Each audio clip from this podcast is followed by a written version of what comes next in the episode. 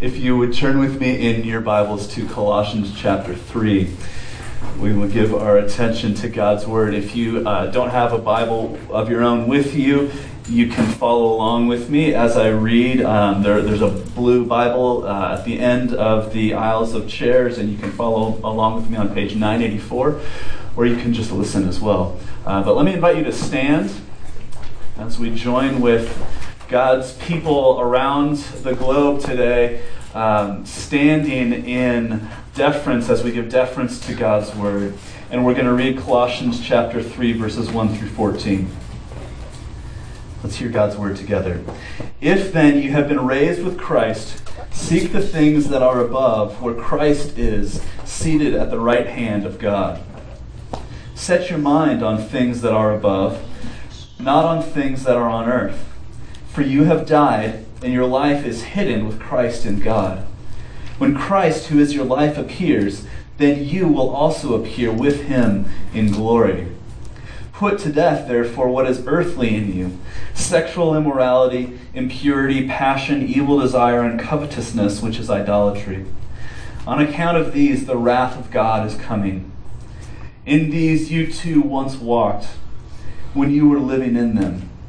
But now you must put them all away anger, wrath, malice, slander, and obscene talk from your mouth. Do not lie to one another, seeing that you have put off the old self with its practices and have put on the new self, which is being renewed in knowledge after the image of its creator. Here there is not Greek and Jew, circumcised and uncircumcised, barbarian, Scythian, slave, free, but Christ is all and in all. Put on, then, as God's chosen ones, holy and beloved, compassion, kindness, humility, meekness, and patience, bearing with one another, and if one has a complaint against one another, forgiving one, forgiving each other, as the Lord has forgiven you, so you also must forgive. And above all these, put on love, which binds everything together in perfect harmony. This is God's word. Will you pray with me? Oh God, would you open our eyes? Would you give us eyes to see the world as it is and see ourselves as we are because in your word you have made clear to us who you are? Would you help us to see Jesus? Would you help us to see and know and experience all that you are doing in us as we look to him? We pray in Jesus' name. Amen. You may be seated, please. Well, several years ago, um, in what at this point feels like a, a, a different lifetime for me, um, I, I, was a, uh, my wife and I lived in Scotland, in Edinburgh, Scotland. Um, we both went to grad school, and so we lived in, in, in Edinburgh for three years. And for three years, every day as I walked into class in the morning, I walked past this construction site right on the main street in the, in the heart of the city center of, of the city of Edinburgh. And there was this old building, and the construction company had like covered it in tarps so you couldn't really see the what the building actually looked like. And then there was a you know kind of a construction wall around the building, and it seemed like there was always just dirt and construction materials and stuff like pouring out of this, and it was just a mess. And I remember walking by this every morning on my way into class, wondering what is going on. You couldn't see really what was behind there, and and uh, what, what are they doing behind this building, or behind the you know to this building?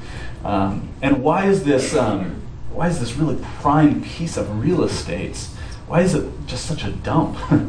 um, but slowly it began to be clear what they were doing behind behind the wall and behind the, the curtain. Um, and this building, I came to find out, was actually the um, the old post office building in the city of Edinburgh.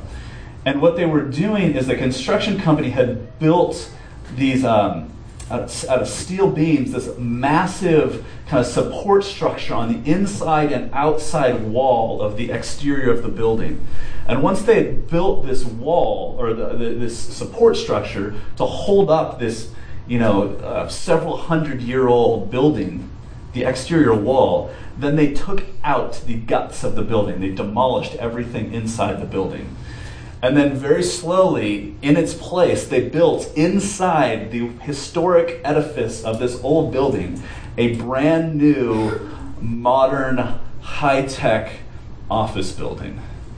And so you could walk by this building and, on the one hand, say, that's a brand new building. And at the same time, on the other hand, you could say it looks exactly like it always has. And that, I think, is a picture of what Paul is describing in Colossians chapter 3. Because what he's talking about is God beginning to do a work in those who have put their trust in Christ. And what he's saying is that to your friends, to your coworkers, to your kind of casual acquaintances, to those who don't really know you, from the outside, when God does this renovation work on you, you still look the same as you always have. And yet on the inside, he is stripping away the, you know, rot and decay that has grown up through years of misuse and neglect and abuse. He is changing you. He is making you into something that is clean and beautiful and welcoming. And this work takes a long time, and it's messy, and it's difficult, and if you were to just kind of take a snapshot every day, you might not even notice any change at all. And yet, over the period of years, the, uh, the transformation, this work of renovation, is startling. God, in, God is changing you if you have put your trust in Christ. What Paul is telling us is that God is changing you. And he's making you into the person that you, that you were actually created to be. He is making you not into some kind of like uh, uptight, boring person that you wouldn't even really want to know, much less become. Um, he is actually going to change you into the best possible version of yourself. He is doing a work of renovation from the inside out, changing you into the person that He has created you to be. This morning, we're concluding our Vivid series, this short series in the book of Colossians. And I want I want to try to just uh, as we conclude this series uh, get a like a an overview of the book of Colossians because I think it's really the big picture of what Paul has kind of sketched for us in the in the first three chapters of Colossians is really a, a far-reaching and beautiful picture of who Jesus is and what he wants to do in your life.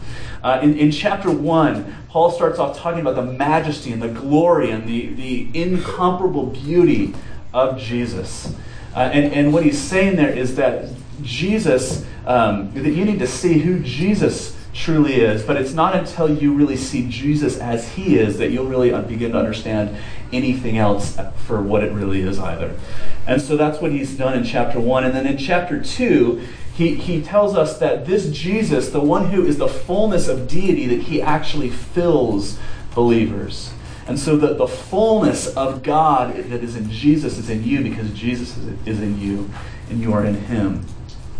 But what he said there when he talks about union with Christ, uh, what, what, he's saying is that what changes uh, uh, in us initially is not actually anything in us, um, but what, what he changes is our status. What changes is, in a way, everything because we are with Christ. Um, I'm going to tie myself in knots if I say anything more about it. If you missed it, go back on the podcast and listen to, to, to the Colossians 2 union with Christ because it's, it's a profound, incredible truth. But now, what I want, the reason I'm saying this because what Paul is actually saying now in chapter 3, what he said in chapter 2 is the first thing that changes about you is your status. And in chapter 3, he, he now says, Now what I want you to do is learn how to live into that reality God has changed what's true about you in Christ. Now he's going to show us how to actually begin to live in light of that new truth. If you are in Christ, you have a new family, and a new name has been placed on you, and a new nature is alive within you. And God is renovating you and making you into the person that He created you to be in the first place. If you are in Christ, God is, God is at work in you. He is renovating your life. And Paul describes this renovation in two ways. And this is what I want to look at this morning. He says, he, he says two things are happening, and they're not like step one and step two. Um, like the first has to be done before the second. They're both happening at the same time. And yet, for the sake of clarity, it's really important to see that these are, you know, to see these two the distinct things that God is doing in you if you have put your trust in Christ. And the first thing that we see is this that there is a putting to death. If you have um, put your trust in Christ, then God is renovating you. And the first thing that that involves is, is, is a putting to death. What Paul is talking about is making a decisive break with our sinful tendency. Our union with Christ changes our relationship with sin. And what changes, what changes, the way that our relationship, the way that the relationship of a Christian to sin is changed, what is it? Does it mean Christians don't sin anymore? Well, um, hopefully we all know the answer to that because it's pretty obvious, right? It's clearly that Paul is not saying that Christians don't sin anymore. But what he is saying is that um, the inevitability of your sin has been broken. Um, it's not, you will sin. You will continue to sin. This is a work that will take place for the rest of your life. But what has changed is that you no longer have to sin. You are no longer a slave to sin. I could put it like this I, um, I have a weakness for food. And um, just in general, but like, I just have this, this tendency to like, when I, if I go out to eat, I just am going to eat too much. And um, uh, I, I have like for, for many many years if i go somewhere and, and if there are fajitas on the menu like that it's impossible that's what i'm going to get. And um, i mean I, I used to go out i was a college pastor and we would go out to eat regularly with students at chili's and i would just i'm going to eat fajitas and i'm going to finish those fajitas every time. And uh, i mean you can imagine going out to lunch and you're with a group of friends and maybe you're going out to like I don't know, a big burger place, right? And and the first guy orders, I'm gonna have a burger and a beer, and the second guy orders a burger and a beer, and then the third guy says, I think I'm gonna have a salad and like a cup of water, maybe a lemon wedge, right? And then and then I'm next, right? What am I gonna do? I mean, I might order the burger and the beer, but I don't have to anymore, right? I don't have to. I can make a good decision. Theoretically possible. And that's what God is doing in you in a much more profound way. But honestly, it might include changing how you order lunch too, right? You don't have to sin if you're in Christ. It is not inevitable. You will. You will continue to fail. Um, but you don't have to sin. You are not a slave to your sin anymore. And so Paul encourages us to live into the reality of our union with Christ by taking a decisive, intentional, making a decisive, intentional decision to put to death your sinful tendencies. I want to try to explain to you what that, what that means. Um, a friend of mine who's a pastor uh, at a church in, uh, in, the, in South Carolina um, was telling me this week about um, the their, their church owns a, their church building, and they've hired this this man who's kind of the groundskeeper and maintenance guy at their church. And he was telling me this man's story, and uh, th- this man they've hired, he was uh, he was a white supremacist. And uh, early in his life, you know, he just he, he was just full of anger and hatred and racism. And over the years, he had covered his body in racist tattoos. And eventually, this man, I don't know the details, but he was arrested. He went to prison. And in prison, he met Jesus. And he became a Christian. And when he gets out of prison, he comes out of prison and he is a new man. And yet, he is covered head to toe in these racist tattoos. And so he gets a job at this church and he's doing yard landscaping work in South Carolina in the hot, humid, you know, year roundness of South Carolina. And he's always wearing long sleeves and long pants because he's ashamed of the way his body looks.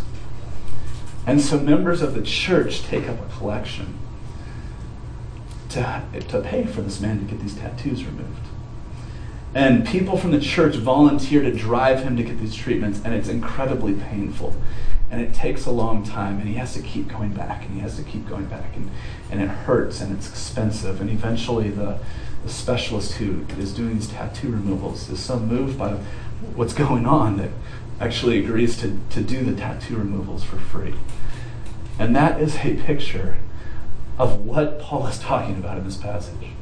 I mean, that's a literal picture in this man's life. I think it's a picture of what, you know, metaphorically he's doing in each of our lives. That putting to death our sin involves stripping away the ugliness of our sin. And it's hard, and it takes a long time, and it's painful, and yet it's good for us. You know, in my in my sin and our sin, we have built up, we have built our lives around our greed. Um, we have built our lives around. Paul talks about sexual immorality. Um, you know, we some of us couldn't imagine uh, living a life without our sexual immorality, with our, our self absorption, um, without using our words to wound others instead of building others up. Uh, we have been judgmental, we have been prejudiced, we have been racist. And yet in Christ, Paul is saying that is not who you are anymore. It's not who you are anymore. So you should make an intentional, decisive decision to put those parts of you to death. It's so tempting to say, um, I'm just going to kind of keep my sin, like, I want it to be like right there in my blind spot. Like, I don't want to look at it, but I want to know it's close. And Paul says, slam the door, turn your back, walk away from it. It is done. Don't fool yourself. You know that you know that if you keep it close, that you will go running to it in moments of weakness, in moments of, of discomfort. So close the door, put it to death. Why? Um, why, why is it so important that we put to death the sin in us? Well, I have to talk about this. Um, this is not going to be the most popular thing that I say this morning, but um, um verse 6 says this. He says, On account of these these things, these sinful tendencies in you. On account of these, the wrath of God is coming. The wrath of God. If anybody is like live tweeting this, you might want to hashtag wrath of God. It's such an incredibly popular concept, you know, for in our culture. Um, no, really, like the wrath of God. Do we really believe that God is angry? Um, I thought we believed that God is a God of love. Why is God so angry? Um, you know, you might remember this a few years back. There was a NFL player who it, it came to light that he had over years um, been abusive to his wife. And when it came to light, when, you know, when, when his past came to light, the NFL responded by suspending him from, for, from playing in two games. See, I don't know if you remember this. This was like three, four years ago, something like that. Two games, right? Um, and there was, there was a public na- nationwide outcry. Um, the USA Today wrote just this scathing review of the NFL's lack of action. Uh, the, the USA Today said there is not enough pink in the world to whitewash the NFL's continued disregard for women. As the league plasters its fields with pink ribbons and decks its players out in pink cleats and pink towels this month in an effort to fool us into thinking it cares for the health of its female fans. Its handling of this player's suspension for domestic violence shows what a farce it all is. Um, football fans were calling for the commissioner uh, to lose his job. I mean, right? Um, everybody, like two games. Are you kidding me? Now think about uh, the, you know what, what is being communicated there. We are morally outraged when the commissioner of football does not punish sin. And yet we think that God won't punish sin. We think that somehow God's anger over sin is opposed to his love.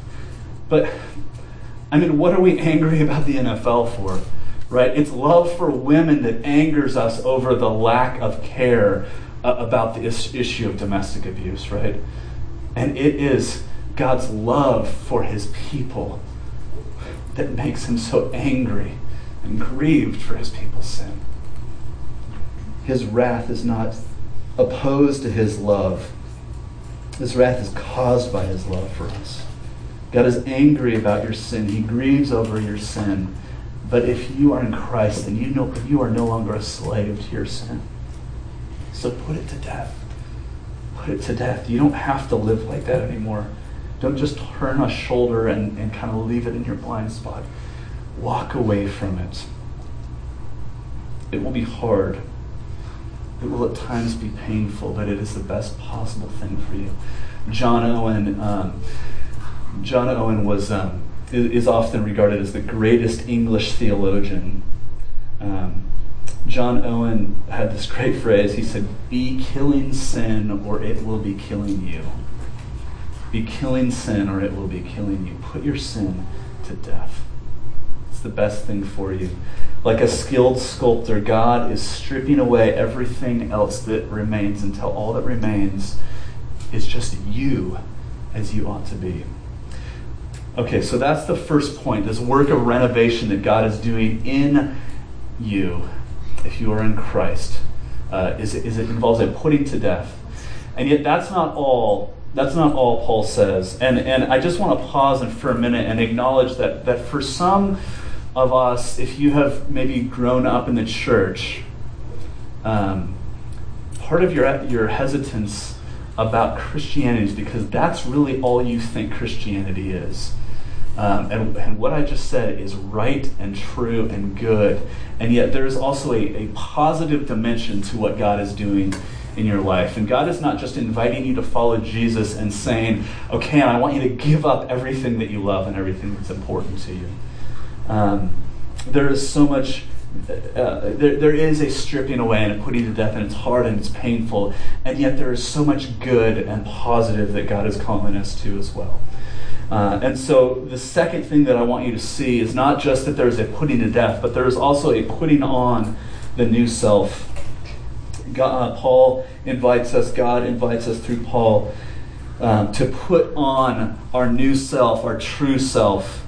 Um, you know, I know Christmas was a little while ago, but um, Christmas, we have four kids, and, and uh, sometimes I feel like Christmas shopping, um, you know, the joy of buying gifts for my kids, uh, you know, just goes away, and um, and it just becomes such a chore.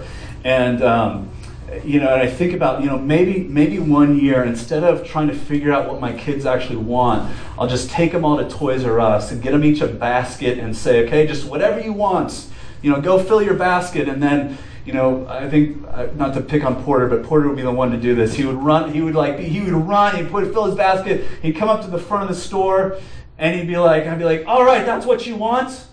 Yeah. Well, you're not getting any of it. Let's go home. I just wanted you to see what you're not going to get for Christmas. Worst parent ever, right? I mean, just to be clear, I've never obviously done that. I would never do that. Nobody would ever do that, right? But that's who you think God is. Or you think that God might say, okay, in that basket, you filled it all up, now you can pick one thing. As long as it doesn't cost more than $25. And that's it. Right? And I, and I really think, I don't think it's an overstatement to say every non Christian and about 85% of Christians think that that's who God is. But here's a better picture of what God is doing in you and for you. You remember the movie Annie? Um, Annie, the orphan, is taken away from the orphanage, and, and is it Mrs. Han- Miss Hannigan? Um, and she's brought into Daddy Warbucks' house, and there's this kind of grand entrance as she walks into this palatial estate, the marble floors, and there's servants doing all these, you know, things. And uh, uh, what's her Grace? Um, I think is the is her kind of woman who's I don't, I don't, know what the title is, but um, is bringing her in, and um, and Grace is telling her you know who everybody is and what all that's going to happen, and then she kind of looks at Annie. Of course, they're singing and dancing, and and she looks at Annie and says, "Annie, what would you like to do first? And you remember what Annie says? She says, first the windows, and then the floors. That way, if I drip, she says, Annie, you're, not, we didn't bring you here to work. You're our guest. You get to live here. This is all for you. And that's a picture of God's grace, grace and love for you. He doesn't bring you into his family to say, you better get it together. He says, I brought you into my family because I love you. And you are welcome. And this is all for you. And because this is all for you, I want you to live like it's true. It's been given to you as a gift, so put it on. Um, read with me verses 12 and following. Paul says, Put on then, as God's chosen ones, holy and beloved, compassion, kindness, humility, meekness, and patience. And in verse 14, and above all these, put on love, which binds everything together in perfect harmony. Don't just put off, put to death what you used to be, but now become what you were created to be. Um, Paul is saying when God looks at you, you know, you, you are not a greedy person. That's not who you are. I know that's that's how I have lived, that's how you have lived, but that's not who you really are. You don't have to live like that anymore. You can be generous with other people now because God in Christ has lavished his love on you. You don't have to be um, so guarded and self protective. Uh, you don't have to be so slow to open up to other people. You don't have to protect yourself or worry about somebody hurting you because that's not who you are. And in Christ, God has made himself vulnerable and has moved towards you and has shown you his great love for you. And that's yours, and you are in him, and so you can put it on. It's like Paul is saying that um, hidden away in your closet are treasures that have been given to you for Christmases and birthdays past, and yet you've never actually put them on. And they're there and they've been yours all along, and yet you need to go and get them out of your closet and put them on. And love people, and be gracious to people, and be kind, and be generous. They've been yours. You need to put them on. God is calling you to become the person that He has made you to be, and He's changing you. But this is important. He doesn't change. He doesn't love you because you have changed, but He changes you because He loves you. I remember several years ago, um, I was trying to get one of my kids to clean their room, and uh, it was failing miserably. And I kept sending him upstairs and saying, "Go clean your room." And instead, he'd just go up to his room and get something else out and make a bigger mess and come back down and say, Go clean your room. And I'm getting increasingly frustrated and I can hear him playing up there. And I kind of, I'm going up the stairs and I'm stomping up the stairs because I want to make it like really clear that the wrath of dad is coming. And um, I'm stomping down the hall and he looks up at me with just terror in his eyes. And I saw that look in the my son's eyes. And it just changed me. And I got down on the ground and I gave him a hug and I looked him in the eyes and I said, Your dad loves you. And he just kind of melted. And then we cleaned his room together. And it was the kindness of his father that allowed him to actually obey. The Father's love changes you. He doesn't love you because you've changed, but you are able to obey him because, because he loves you. So let me just finish with this. Practically speaking, what, is, what does this look like? What is this gonna, how's this going to work itself out in your life? I think it's important to, to, to, just um, be clear about this. Because what this means is that if you take seriously this call to put to death sin in your life and put on all that God has said is true of you in Christ. What it means is that living a Christian life is going to look like living a life where you fail a lot. Um, it's not a life of failure, but you will fail a lot. Um, and that's actually the part of that, that, that's actually the important part of the process because the only way to grow in humility is to actually fail regularly. Um, several years ago, I, uh, I started CrossFit. Um, I have uh, given that up recently, as you can probably tell from looking at me. Um, but I remember the, the, you know the first couple times I, I was I was working out. I started going to this gym, and, and at one point, the whole idea is you work until you fail, right? You you work out until you fail. And at one point, I was just so exhausted, and I'm you know I'm lifting weights, and I just let out this loud kind of groan as I dropped the weight and I was just spent. And my coach, when I at that moment, says, That is the sound of progress. and I was like, I mean, you couldn't have timed that more perfectly because it sounded to me like that was the sound of failure. I'm terrible at this. But he was saying it's not until you actually fail. I mean, physically, that is how you get stronger, right? Um, if you're to, you know, if you want to start running, You've got to run until you fail if you're to get faster. If you just go for a little walk every day, you're not to get any faster. You're any, you know, in better shape. All growth involves failure.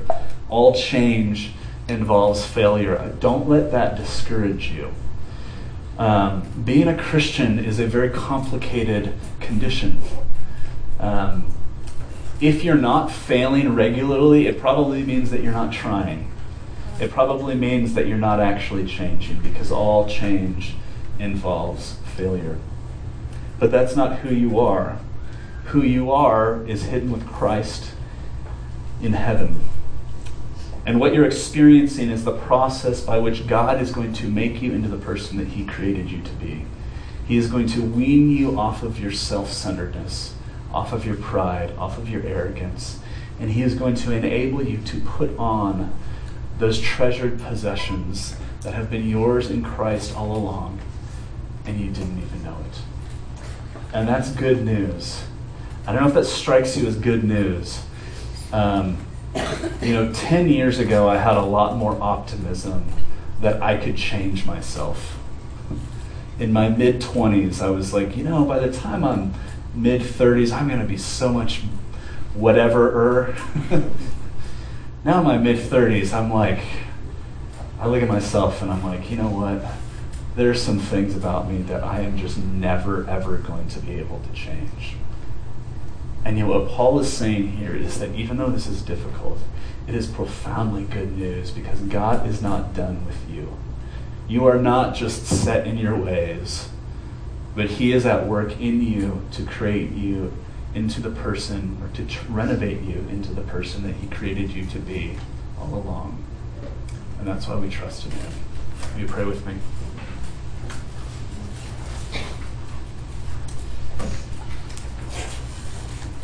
God, I thank you that you don't simply leave people the way you find them. God, I thank you that that we can come to you as we are. And yet you don't leave us as we are. And so, Father, I pray that you would enable us to look uh, not to ourselves, but to Christ. And see his beauty and his glory and his majesty and splendor. And the overwhelming beauty of his sacrifice for us that we would cling to Him and that we would begin to experience this work that you are then going to do in us. That we wouldn't run away every time it gets hard or awkward or painful. But that you would hold on to us and continue to work in us to make us people uh, who don't just look at ourselves, but love you and love our neighbors with all that we are I pray this in Jesus' name. Amen.